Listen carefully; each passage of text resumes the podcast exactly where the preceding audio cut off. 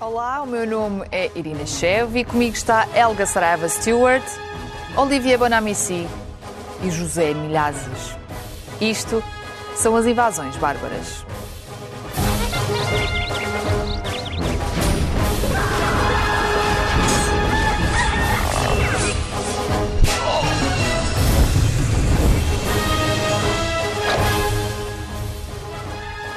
Sejam bem-vindos ao 11 episódio da segunda temporada do Invasões Bárbaras, que agora também está em podcast.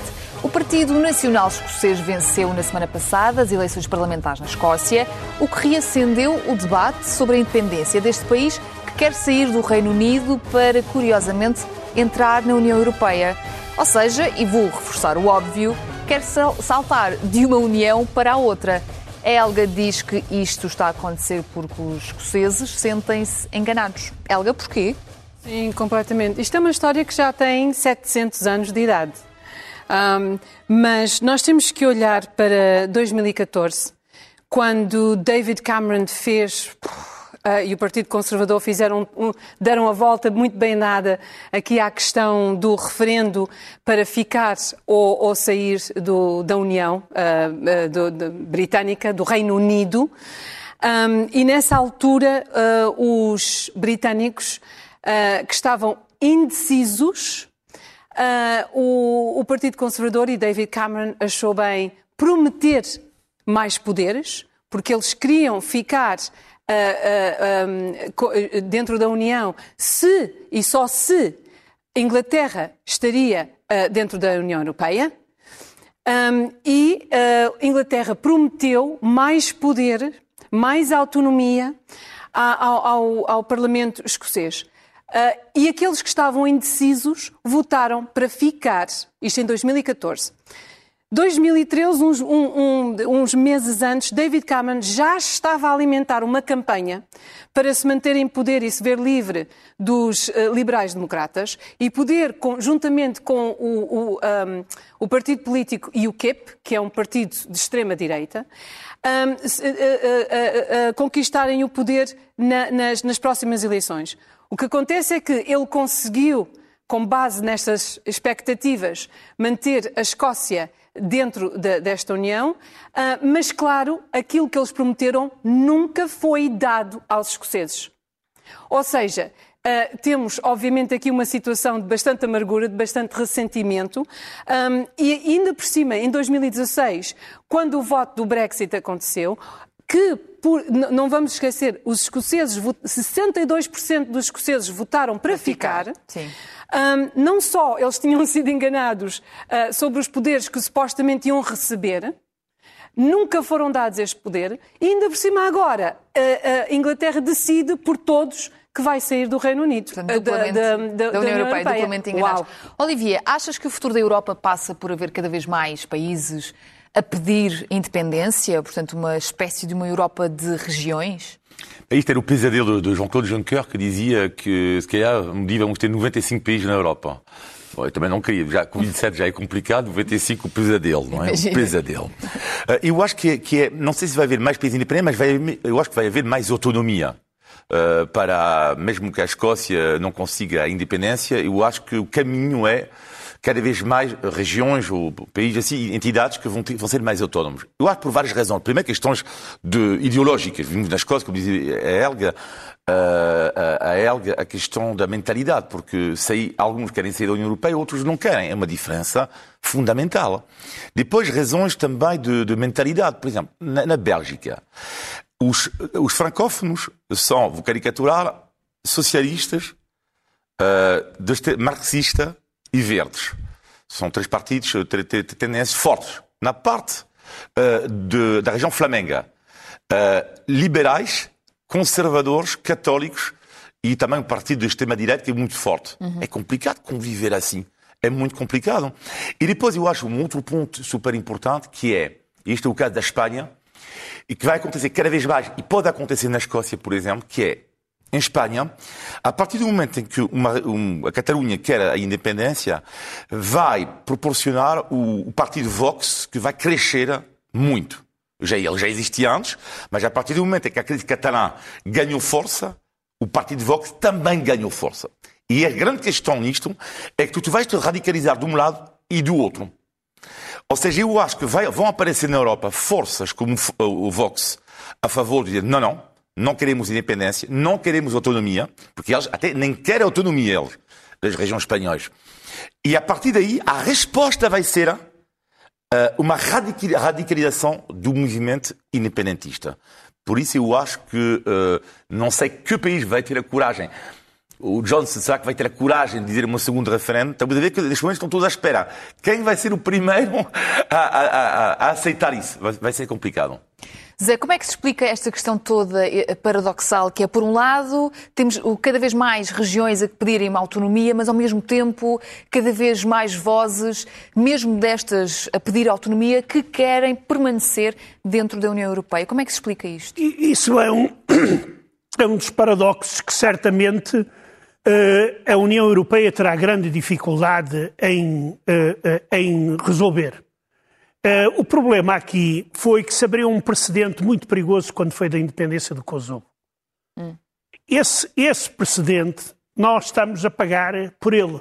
Mas alguns países não, não, não, não reconhecem o Kosovo. Sim. Não o reconheceram, mas outros reconhecem Sim, o outro? Kosovo. Sim. Sim. O Kosovo internacionalmente existe como, como um Estado, embora a própria desintegração da, da, da, da Jugoslávia foi feita, digamos, uh, uh, uh, de forma muito errada, foi de forma desorganizada, por exemplo, a União Soviética desintegrou-se organizadamente, mais ou menos, o que permitiu conflitos uh, enormes. Na Jugoslávia, uh, quer dizer, era uh, o mais rápido possível e sem olhar a consequências. Mas voltando a este paradoxo, Hã? voltando, regressando voltando a este paradoxo. paradoxo, o que é que nós vamos ter? A independência de todos estes territórios, e se isto começar a ser um, o tal o efeito do dominó, a União Europeia vai ser inviável. Porque a União Europeia significa integração. E daqui a pouco, como disse o, o, o, o Olivier, se com 27 já é extremamente difícil ou praticamente impossível, então com 95 vai ser muito pior, com 95 ou com 37 ou com o número, o número, o número que for.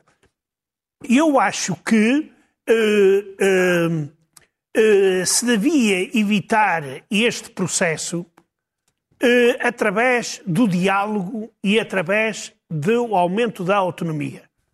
É uma questão, uma espécie de federalização, talvez mais. Por exemplo, por exemplo.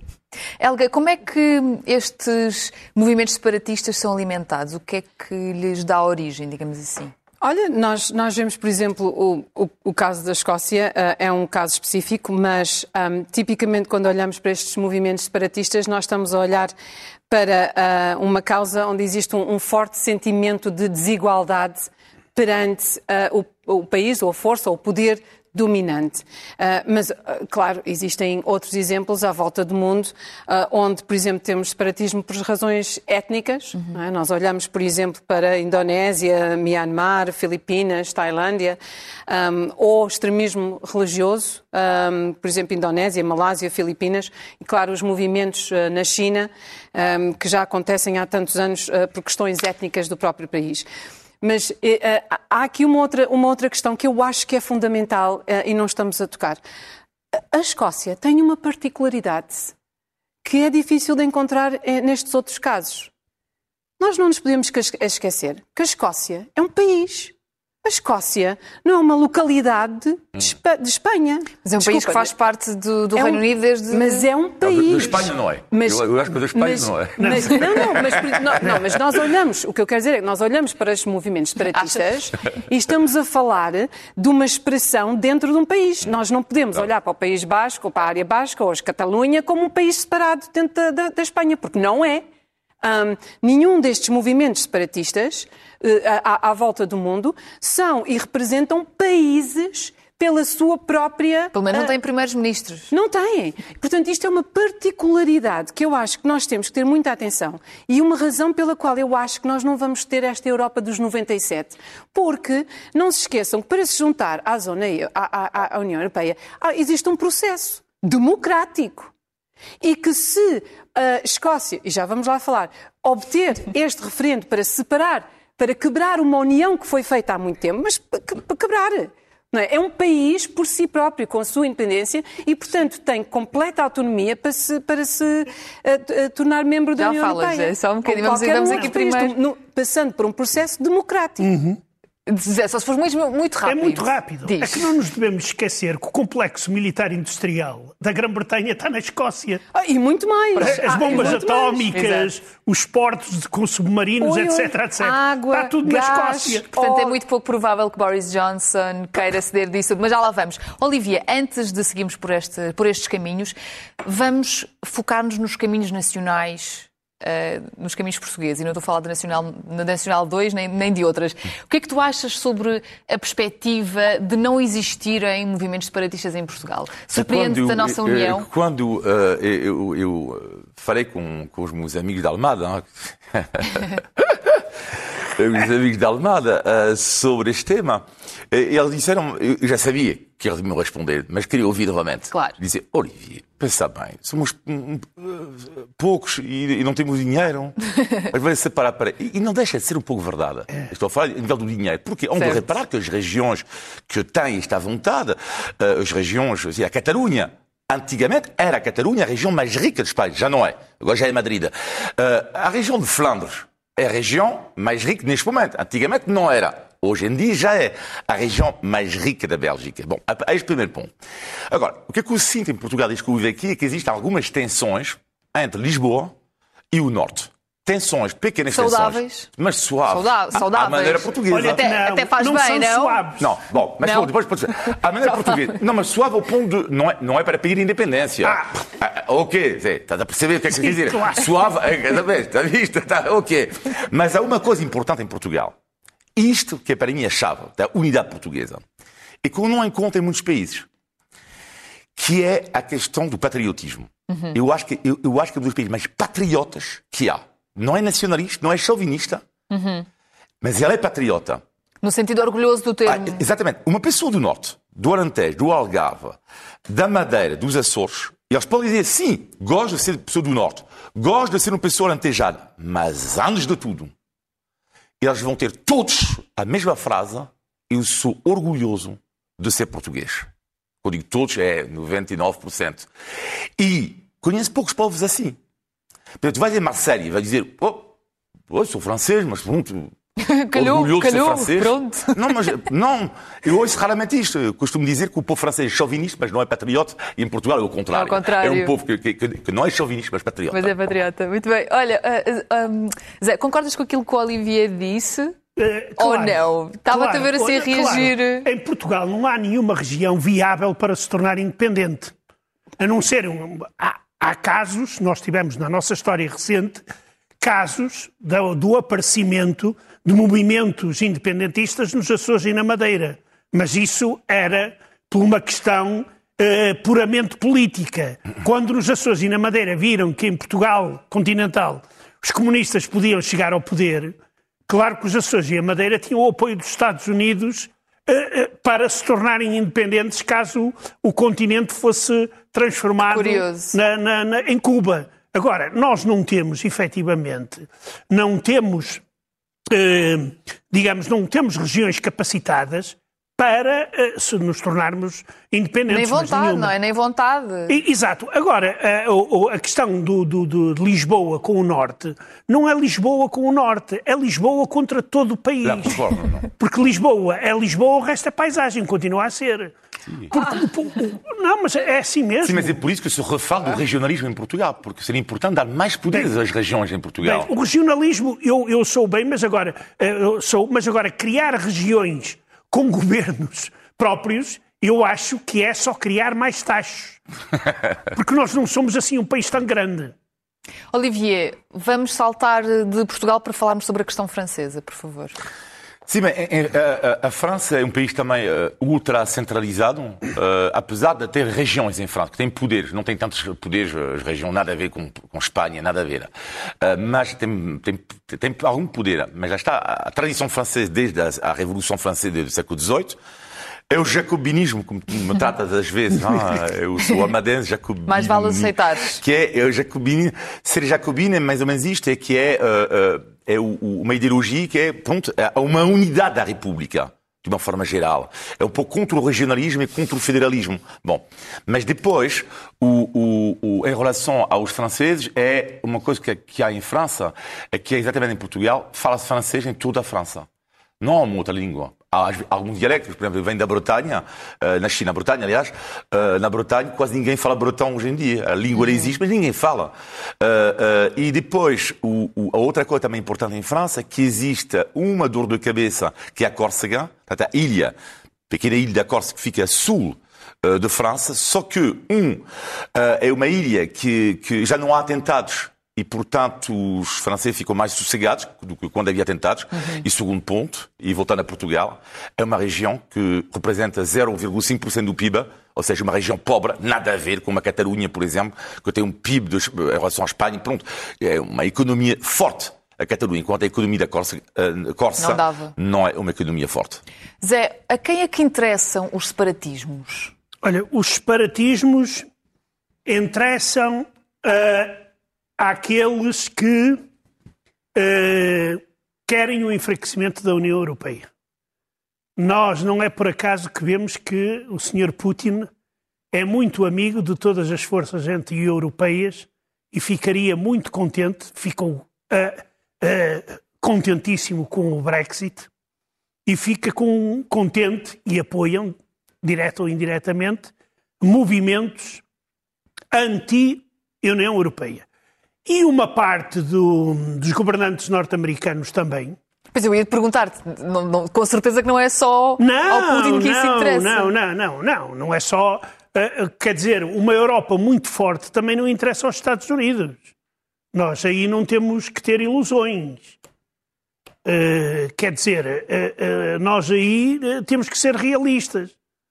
E é por isso que eu afirmo que tanto um lado como o outro Uh, e, uh, e, claro, alguns partidos, uh, alguns partidos que querem o fim da, da União Europeia, que são os tais partidos extremistas e que muitas das vezes estão ligados ao separatismo.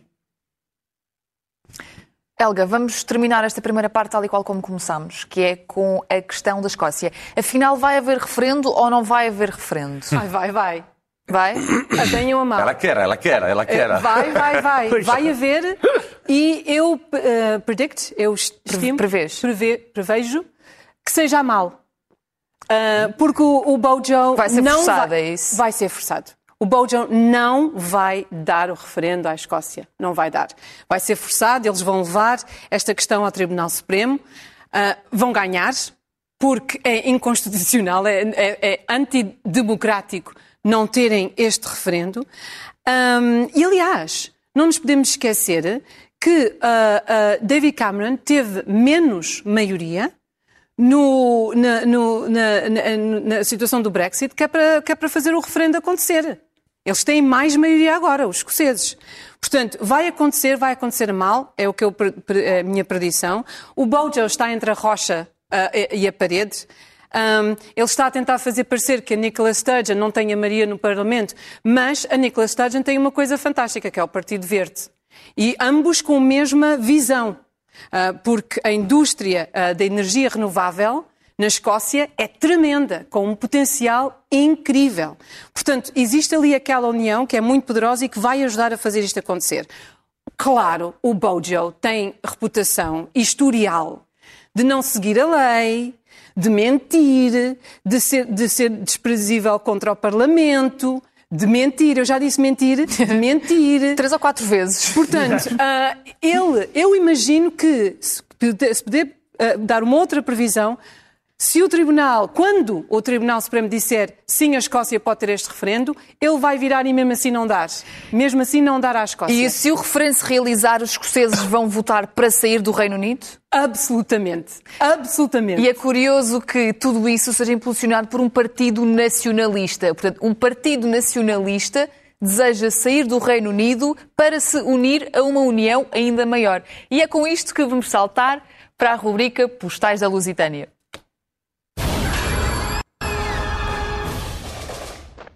Hoje temos o vídeo de Pedro Verde.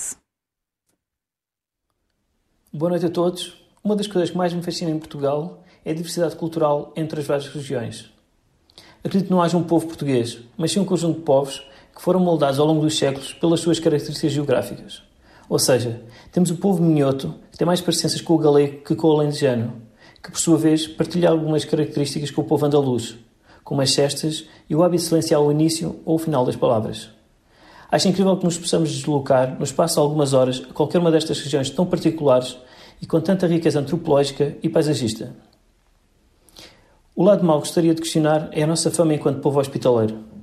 Começo pelo tema das migrações dos Palopes e países da Europa de Leste na década de 90, e mais tarde o acolhimento de refugiados sírios, para introduzir o tema dos imigrantes em Odmira, na sua maioria proveniente de países do Sudoeste Asiático, como a Tailândia. No cenário hipotético de uma catástrofe natural na Tailândia, onde o grupo português passam férias e têm de ser acolhidos de emergência para um parque de campismo igual ao Zemar de Odmira, como é que esperamos ser recebidos pelos tailandeses? E por último, será que somos um povo verdadeiramente hospitaleiro ou um povo hospitaleiro só para quem tem uma cor de pele clara e um cartão de crédito? Muito obrigado e bom programa. Portanto, o Pedro separa aqui o vídeo em duas questões, o lado bom e o lado mau. O lado bom é a diversidade dos povos e o lado mau é hospitalidade só para algumas pessoas. Olivia, o teu comentário, por favor. O primeiro, a primeira parte é verdade, mas eu acho que não é particular de Portugal. Portugal não é o único país uh, na Europa ou no mundo que tem vários povos. Uh, não, não, não é. Não é. Segunda, mas é verdade, mas não é o único. E o segundo ponto, eu diria a mesma resposta. É verdade, mas não é o único. Ou seja, uh, a questão de ser branco Havia alguém que dizia, um cómico francês que dizia é mais fácil hoje em dia ser branco de boa saúde com emprego do que negro uh, doente e desempregado. Sim, claro. Claro. Isto é evidente. Portanto, mas isto para mim também não é uh, uma particularidade do Portugal, não. Zé, o que é que tens a dizer? Olha, sobre o primeiro eu estou de acordo, só que eu não falei disso antes, mas gostaria de salientar uma coisa. O que é que acontecerá a Portugal depois da desintegração da, da Espanha se ocorrer?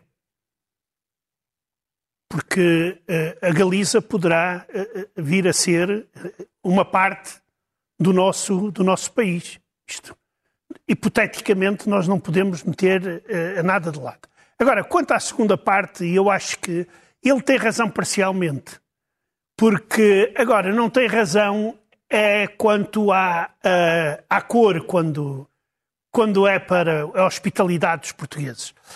se ele vai pelo caminho de ser branco e ter um bom cartão de crédito, aí ele está enganado, porque quando se é negro e se tem um cartão de crédito negro, negro, porque é, parece que é o melhor, não é? É verdade. cartão de crédito. É sim, senhora. Uh, uh, aí, aí ele ela deixa. Tem, de... Ela tem, ah, ela tem. Ela tem. Ela, ele deixa de ser negro, ele deixa de ser negro e passa a, dar, a ser boa pessoa se der grandes gorjetas. Basta olhar para o exemplo dos generais angolanos há, um anos, há uns anos atrás em Portugal, uhum. que eram recebidos, andavam com eles ao colo. É algo e parece que ainda andam.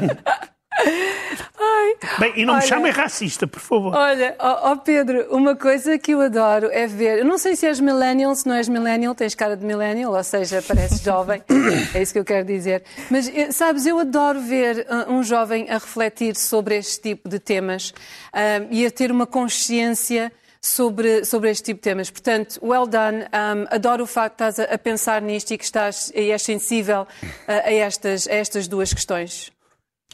Já sabe, pode enviar os seus vídeos para este endereço, produçãoinvasões.sic.pt. Entretanto, nós seguimos a nossa conversa com o tema da revolução sexual. Será que esta revolução existiu em Portugal? Como é que se processou no resto do mundo? Como é que a sexualidade e a intimidade se vivem em Portugal hoje em dia? E como é que era antes do 25 de Abril? Zé, partilha por favor connosco o teu ponto de vista sobre, sobre este último ponto. Não em demasia. Uh, uh, sim, mas muito rapidamente. Claro que antes do 25 de Abril uh, a sexualidade era praticamente um tabu. Além disso, havia toda uma série de limitações, desde as, as limitações de as mulheres estarem no passaporte dos maridos, as meninas não poderem usar minissaia nas escolas, uh, não poderem usar calças de ganga, terem que se encontrar com os alunos uh, só a 150 metros do, do, do liceu, etc, etc. Nesse sentido, uh, Portugal, naquela altura, era um país extremamente fechado e extremamente conservador. Daí que quando alguns hoje me vêm dizer ou escrevem nas redes sociais que no tempo de Salazar é que era bom, eu digo, olha, idiotas, ou não viveram no tempo de Salazar como eu, ou se viveram como eu no tempo de Salazar, vocês nasceram no berço de ouro e não foi o meu caso. A única diferença é, é esta, que naquela altura a repressão, também no campo sexual, era extremamente forte, já para não falar da ausência de anticonceptivos e entre o povo. Daí as pessoas terem 7, 8, 10, até 20 filhos. Uhum. Olivier, tu antes do 25 de Abril nem em França estavas, provavelmente. Sim, portanto... estava no barriga de... Não, estava... Estava, estava, estavas a... Estava a catinhar. estavas a aprender a ser gente. Uh, como é que tu olhas para a forma como os portugueses vivem a intimidade e a sexualidade atualmente, de, para mim, do teu ponto de vista? Para mim, eu fiquei super surpreendido. Foi uma das coisas, talvez, que mais me surpreenderam quando cheguei a Portugal, que eu considero que o sexo é um tabu aqui. Uh, daqui a pouco falar de França também, tem, tem a explicação da forma como do país onde fui educado, mas para mim uma grande surpresa, que é, vou falar sobretudo da geração do menos de 50 anos, isto que mais me, uh, de, de, que, que, que me surpreende imenso, que é ainda há, em Portugal, o sexo ainda é uma piada. Ou seja, sobretudo através das anedotas. Porque as anedotas é, é, é uma forma indireta de falar de sexo sem falar realmente de sexo. Só que um problema é que são só os homens, muitas vezes, que fazem, fazem as piadas sobre isso. Isto que me surpreendeu imenso. Porque já, já, já, já notei quando, uh, porque tenho amigos meus portugueses, não é? Quando eles contam anedotas, basta uma mulher chegar já é o tom um pouco diferente. Tipo, é uma mulher, tipo, ou então, se coisa dizer palavras ordinárias, coisas sexuais, uma piada, por exemplo, enquanto eles são entre homens, tudo bem. Agora, chega uma mulher do tipo baixo tom, ou então falo de forma diferente. E então nem falo com são as mulheres sozinhas que falam do sexo. Então lá, desculpa, até a data, raramente vi. Raramente vi num café. Uma mesa ao meu lado, de três mulheres de 45 anos, que falam abertamente de sexo. Nunca vi. Até a data nunca vi. É nunca vi. Helga, nunca já vi. viste? Nós tu já não, viste? Não, eu não tenho outras conversas com as minhas amigas que mais, que mais importa. Estás a frequentar as coisas Nunca vi. Uh, uh, não, nunca vi. Exato, exato. Uh. Apresente uma mesa com os teus amigos para eu ouvir eventualmente. Assim. Mas as tuas amigas são portuguesas? ah, e aí se calhar, é, se calhar é por aí, não é, Olivia? também falamos não sei. sobre isto. Uh, mas se calhar sou eu. eu mas qual tenho... é que é a tua perspectiva sobre este tema no que toca aos portugueses? Uh, olha, sabes, se, se, aconteceu uma revolução sexual em Portugal, passou-me completamente por cima. Uh, eu confesso que nos anos 80, quando eu era jovem uh, e, e, e, idade, uh, pronto, a passar pelos meus 15, 17 anos, um, que eu confesso que não era algo que era falado uh, abertamente. Uh, e estamos a falar dos anos 80, 90. Uh, eu, eu, lembro, eu ainda me lembro, não sei porque eu tenho estas imagens uh, na televisão, passarem um monte de filmes italianos e franceses. Não sei se vocês se lembram. Zé, tu lembras? Os filmes franceses e italianos haviam sempre boobies e, e bush. Não sei se posso dizer isto. Já disseste? Já disse. Agora não há nada a fazer. Na, na, televisão, era sempre. Mas durante a tarde, em horas. Opa, olha, à noite, sei lá, eu, eu abria assim a porta, ai, os meus pais vão saber isto, eu abria assim a porta, uh, às escondidas, os meus pais pensavam que eu estava a dormir. E, Sim, e mas via... eles não vão dizer nada, porque tens a prova agora que eles, eles estavam a ver. mas toda a gente via, toda a gente Sim, via. Eles claro. estavam a ver, os teus pais. Sim, claro, claro, toda a gente via, toda claro. a gente via. Mas não sei, é, é, uma coisa, é uma coisa estranha. Eu, eu uh, acredito que hoje em dia, obviamente, nós temos uma. as nossas raparigas, as nossas jovens aqui em Portugal são muito diferentes, graças a Deus, têm uma abertura em relação a este tema muito diferente daquela que nós tínhamos na, na minha idade. O que é bom, o que é saudável. Mas eu acho que ainda se vêem vestígios de, do, Christian, do catolicismo e religião, e eu acho que este componente dentro da sociedade é que tem impedido uma, uma grande liberdade de expressão. Um, e tornar-se tabu uma coisa que realmente não deveria ser. Porque sabem o que dizem? Fruto proibido, é o mais apetecido. Era, é para, era para eu terminar. Estava atento, não tinha uma resposta. Sou eu, sou eu. Eu alinhei. Ok. Uh, Zé, o que, é que, o que é que tu achas que mudou depois do 25 de Abril? Olha, uh, eu sou a pessoa menos indicada para responder a isso, porque eu pouco por tempo depois do 25 de Abril foi-me embora de Portugal. Se calhar foi por isso. Não gostaste desta revolução e olha, foste logo embora. Olha, não digas nada. Deste pá. tipo não, de revolução. Não, não, digas nada que até a minha ida para a União Soviética eu nunca tive namorada. Uh, daí que... Uh, daí que, mas não foi essa a razão que me levou para a União Soviética. uh, mas, uh, repara, logo a seguir ao 25 de Abril, deu-se o que normalmente se dá, que era o tal fruto proibido. Opa, toda a gente ia ver primeiro os clássicos do cinema que estavam proibidos, sei lá, O Último Tango em Paris, ou, ou outros, outros filmes do tipo, que hoje são filmes infantis, diga-se de passagem. Uh, uh, uh, até aos filmes pornográficos em que toda a gente queria ver os filmes para adultos, nem que fossem putos que ainda não eram maiores. Esse também era uma onda, foi uma onda muito grande. Agora, até que ponto é que houve uma, uma, uma revolução sexual?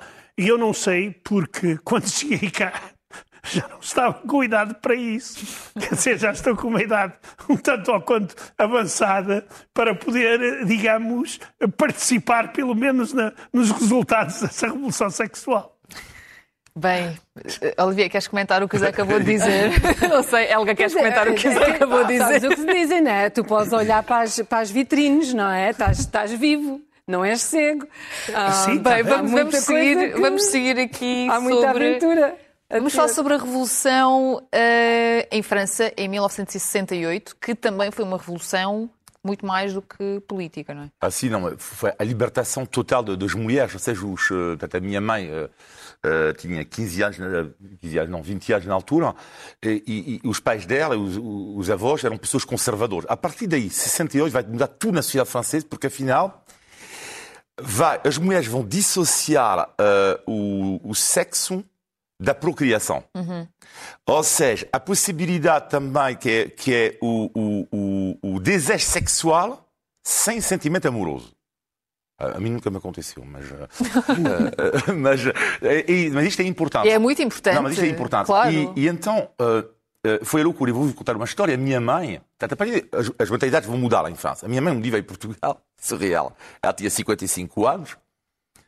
E ela encontra-se com uma mulher portuguesa mais ou menos da mesma idade. Eu estou lá, minha mãe não sabia falar português, fazia tradução. E a minha mãe falava, já morreu, mas já falava de sexo, mas era uma loucura. Com desconhecidos, contar a sua vida toda. E depois as duas bebem um copo, e a minha mãe. Ela e uma portuguesa. Eh, sim, e a minha, eu estava lá com a minha mãe, não é? Okay. E a minha mãe começa e já está. Bom, então fui a cabo no outro dia com um homem, disse, eu não acredito. E a minha mãe traduz. Eu vou traduzir. Sobretudo a mulher, de 55 anos, era mulher bastante conservadora. Tipo, Fazias tradução literária? Bah, claro, tá, eu juro, mas ouve, ouve, eu disse, eu, eu, eu disse, a minha mãe disse, eu fui à cama com, com um homem na última semana, 15 dias atrás, os pormenores, traduz. E, o que é que ela está a dizer, a tua mãe? Eu, eu respondi, a minha mãe disse, ah, ela beijou um homem assim. Foi a minha salvação. A Foi a minha salvação. Mas, agora, o outro revés da moeda. Então, mas espera, mas o que é que isso significa? Que tu foste o púdico nessa situação, é isso? Fui quê? Foste o púdico nessa situação? Púdico, púdico. Púdico. Não, mas eu não queria. A, outra senhora, eu não queria assustar, Eu não quero chocar as pessoas. É. Não ia contar os pormenores da minha vida sexual, da, minha, da vida sexual da minha mãe, é. à, à frente de uma pessoa que ia desmaiar. É. é. Não, não, ia. Mesmo eu fiquei um pouco, mãe, desculpa, não é preciso contar toda a gente, toda a gente isso, não é? Bom, e, e depois, o outro lado da moeda terrível da Revolução Francesa, terrível que é porque o lado positivo é mesmo a libertação das mulheres. Mas há um problema grave em França, que é este turbilhão de liberdade fez com que houve abusos. E abusos que é uma vergonha e tem a ver com as crianças. Houve abusos sexuais, claramente. Que é era uma loucura, toda a gente dormia com toda a gente. É uma loucura. Os professores com os alunos. Uma loucura. Só que. E as crianças?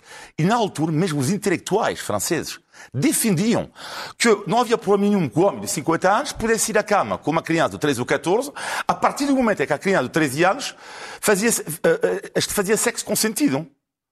Então, mas, mas peraí, uma criança de 12 anos ou 13 anos, quando vai à cama com um homem de, de 55, é sexo consentido? Uh, não estou a perceber. Não. E então, por isso, para mim, a Revolução Francesa, ótimo por um lado, para mim, atroz do outro lado. É inacreditável esse, esse lado atroz. Ela queres falar sobre a perspectiva, a perspectiva histórica? Ah, bem, é, nós, nós falamos da revolução sexual e quando eu penso, por exemplo, num, num país como o, os três países como a Grã-Bretanha o Reino Unido, um, esta passou-se essencialmente nos, uh, nos anos 60, nos finais dos anos 60, princípio dos anos 70. Mas há quem fale da, da revolução sexual de, de, de, quando o Império Romano uh, deixou de oficialmente uh, ser substituído pela proibição associada ao cristianismo. Uh, temos também a era vitoriana, que, que era bastante. Uh, teve uma grande influência mundial uh, e que depois viu a sua popularidade diminuir na, no, no torno, no virar do século. e, claro, os, os, chamados Roaring Twenties, não é? Os anos 20, que viram uma grande revolução sexual um, e que viu certas coisas acontecerem bastante engraçadas. Tudo parecia possível depois da Primeira Guerra Mundial, não é? Um, mas quando nós pensamos na revolução sexual e nos anos 60 e 70, um, nós associamos essencialmente, e quando pensamos, por exemplo, na Grã-Bretanha, uh, eu pelo menos associo, por exemplo, à, à invenção da, da mini saia, Mary Quant, Mary Quant, que inventou a, a mini saia. Uh, pensamos, por exemplo, na, na aprovação da, da pílula, foi quando a pílula foi aprovada, uh, em 1960. Olhamos para Andy Warhol, Uh, que famosamente tinha este posicionamento contra o, o, uh, o casamento, digamos, uh, ou o glamour, digamos, ele downplay do glamour do casamento. Um, e claro, nós tínhamos Mick Jagger à volta do mundo a cantar que não tinha satisfação, não é? Hum. mas, mas, acima de tudo, nós tínhamos, claro, um, o Summer of Love. Não é? E quando vemos que tu falaste, Olivier, em 1968, Summer of Love, em São Francisco, passou-se em 1967 e, claro, explodiu e influenciou bastante à volta do mundo. O pouco que faltava, o, o pouco tabu que faltava quebrar no Reino Unido aconteceu com, com algo que se, nós, que se chama lá a Page 3, a página 3 do jornal The Sun. Um, e que é um diário, uh, um, um, jornal lá, lá no Reino Unido. Tabloid, thank you, obrigada, e que a, a página 3 mostra sempre uma mulher uh, seminua. Portanto, da, nua da, da, da, da, parte de cima. Isso é parte... bom ou mau? Uh, quebrou todos os tabus que poderiam existir na altura. E, e os homens, porquê é e... que não estavam nessa capa também? Nunca, acho que nunca página. teve um homem. Não tenho a certeza, não me cotem nisto. Que é mas... É só a parte de cima, não é? é bem, é, quando mostra o... Não mostra o fluff, não é? Não mostra fluff. mas devido também lá haja. Uh, porque... mas um, qualquer tabu... Estava Eu não só, tenho problemas estava... em falar sobre isto, peço perdão. Uh, mas qualquer tabu que realmente existia no, no Reino Unido deixou de existir com, com esta uh, exposição diária de nudez num tabloide diário como, como é o The Sun. Zé, ainda na linha temporal do século XX, uhum. quais é foram as consequências da Revolução Bolchevique para a Revolução Olha, Sexual? Exato. A Revolução Sexual que eles estão a falar não é mais do que baseada na Revolução Sexual a partir de 1917 na Rússia comunista. Portanto, tudo começou com claro o comunismo. tudo começou de forma forte. Olha, uh, não foi com o Mamadou Ba, não foi não, com o Eduardo não, Cabrita. Não, foi com o Lenin, foi... pá, o Lenin e o Trotsky. Olha, acabou-se com o casamento. Era burguês. Amor livre. Uma citação só, que é o seguinte. Cada jovem comunista, macho, jovem macho, pode e deve satisfazer os seus desejos sexuais. E cada jovem comunista fêmea deve ir ao encontro dele. Caso contrário, é burguesa. Isso é tão machista. Ah, é machista? Epá, isto não. Não é machista. Essa rapariga não quiser é burguesa, pá. Está bem. Eu tive sorte, eu tive azar porque encontrei muitas burguesas na vida, mas... Mas isto para dizer o quê? Alexandra Kalantai, que é uma das grandes teóricas do, do, do amor livre da revolução sexual, uh, uh, que dizia que fazer sexo é como beber um copo d'água. Uh, depois temos uma coisa, que é. e tudo isto era acompanhado sem a existência de contraceptivos, porque os contraceptivos também eram burgueses. E com a liberdade do aborto. O aborto, a, União Soviética foi o primeiro país a tornar livre o aborto, em 1920. E aqui acontece uma coisa. Há depois, logo a seguir, uma contra-revolução sexual no stalinismo. É proibido o aborto, volta-se a instituir o casamento, uh, uh, uh, torna-se todo aquilo à volta do sexo, passa tudo a ser um tabu.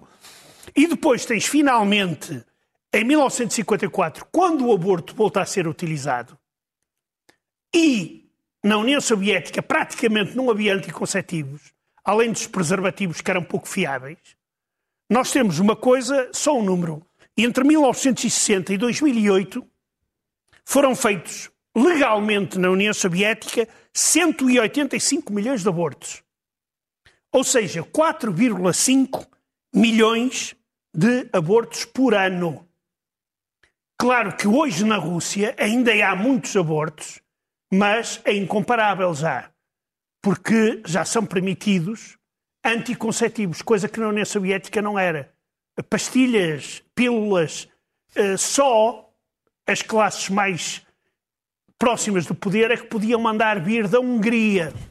Existiam, porque as pílulas não eram recomendáveis. Os médicos diziam que as pílulas que faziam mal à mulher.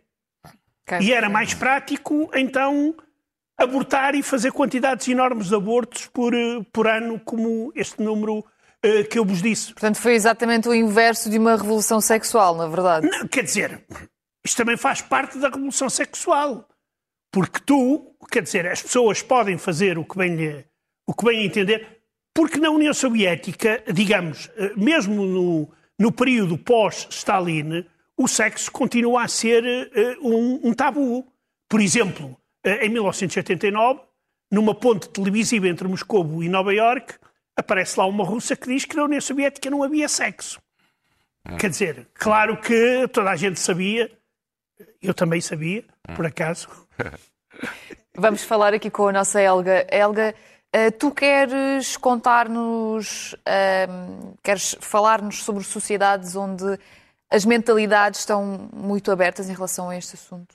Ah, ah, sim, e, e, eu tenho que ir buscar, obviamente, aquela que está mais próximo do meu, do meu coração e da minha experiência, que é, obviamente, ah, o Reino Unido. Os, os, britânicos são mesmo muito mente aberta em relação ao sexo. Não só é prevalente no humor, um, existe muito humor. Vamos ver uma fotografia? Se... Sim, vamos. Ah, não é esta, não é esta, não é esta.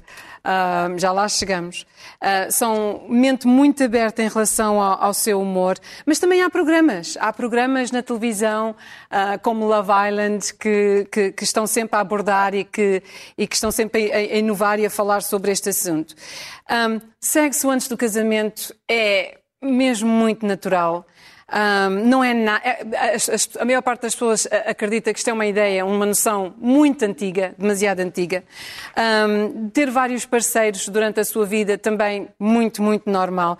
Há uma coisa, um, há uma. O, o Olivier estava aqui a falar do, do lado negro uh, desta libertação, deste, deste super mente aberta.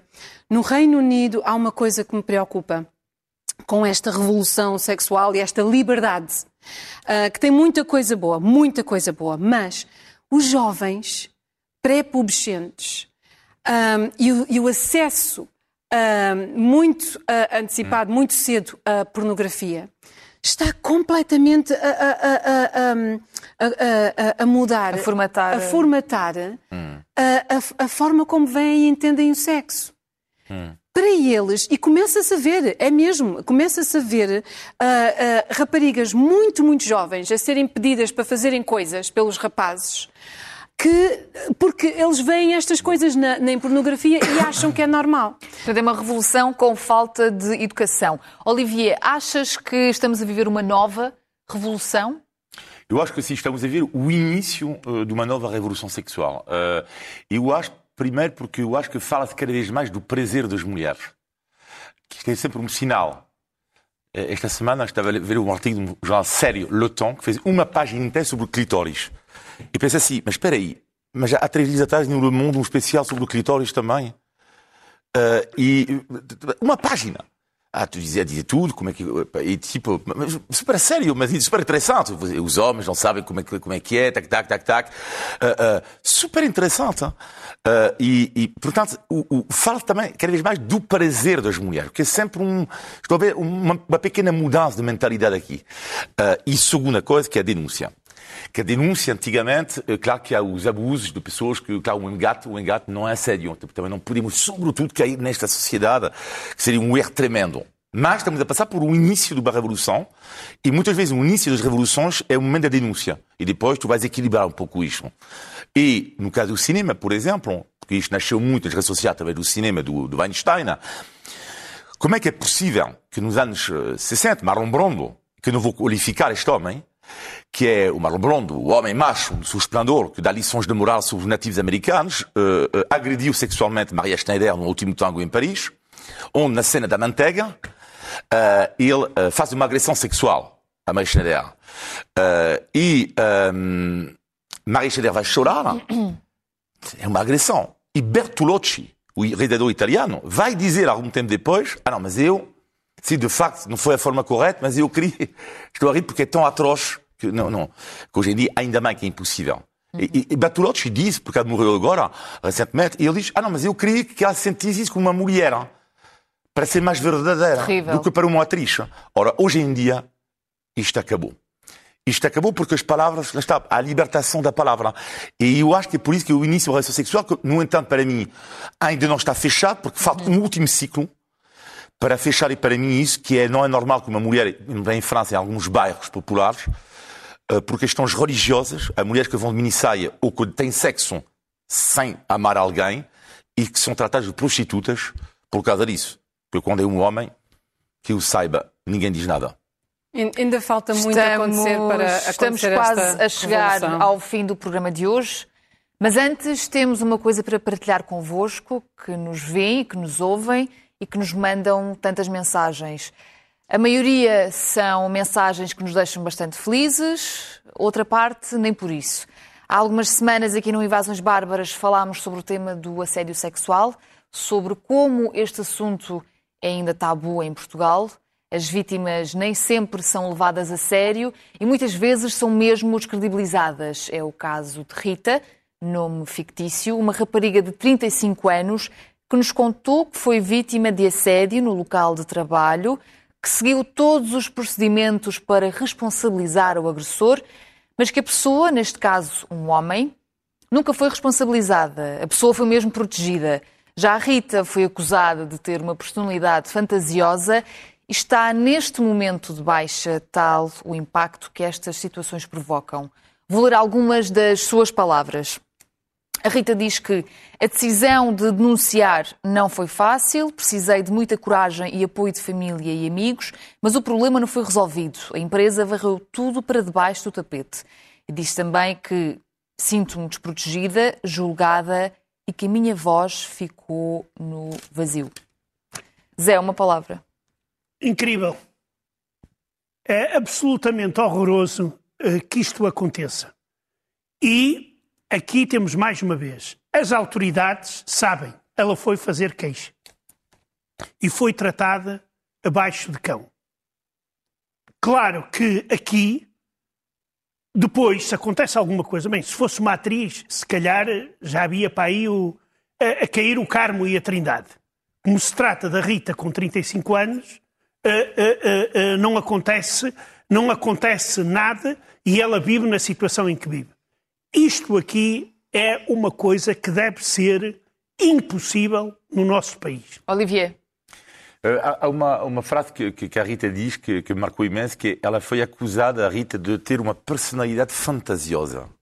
É exatamente isto. É, é, é o tal argumento que é tu tens um decote, tu provocaste. Sim, se calhar é uma pessoa sorridente, se calhar de vez em quando vestia uma saia. Mas então, mas, então, mas mesmo que ela tivesse uma personalidade fantasiosa, mas isto não. Um decote, isto, uma mini saia, um decote, uma fantasiosa. E então? E? É isso que tem que mudar. Helga. Eu acho que há aqui duas questões. Uma é senso comum uh, e respeitar uh, mulheres e homens um, uh, como, como seres humanos. Rita, eu sei exatamente como é que te sentes, é horrível. Tens toda a minha empatia, tens toda a minha compaixão, generosidade, entendimento, força. Um, acho que tens imenso, uh, imenso uh, apoio, parece que tens imenso apoio em casa e ainda bem. Um, nunca te sintas que é a tua culpa, uh, porque não é.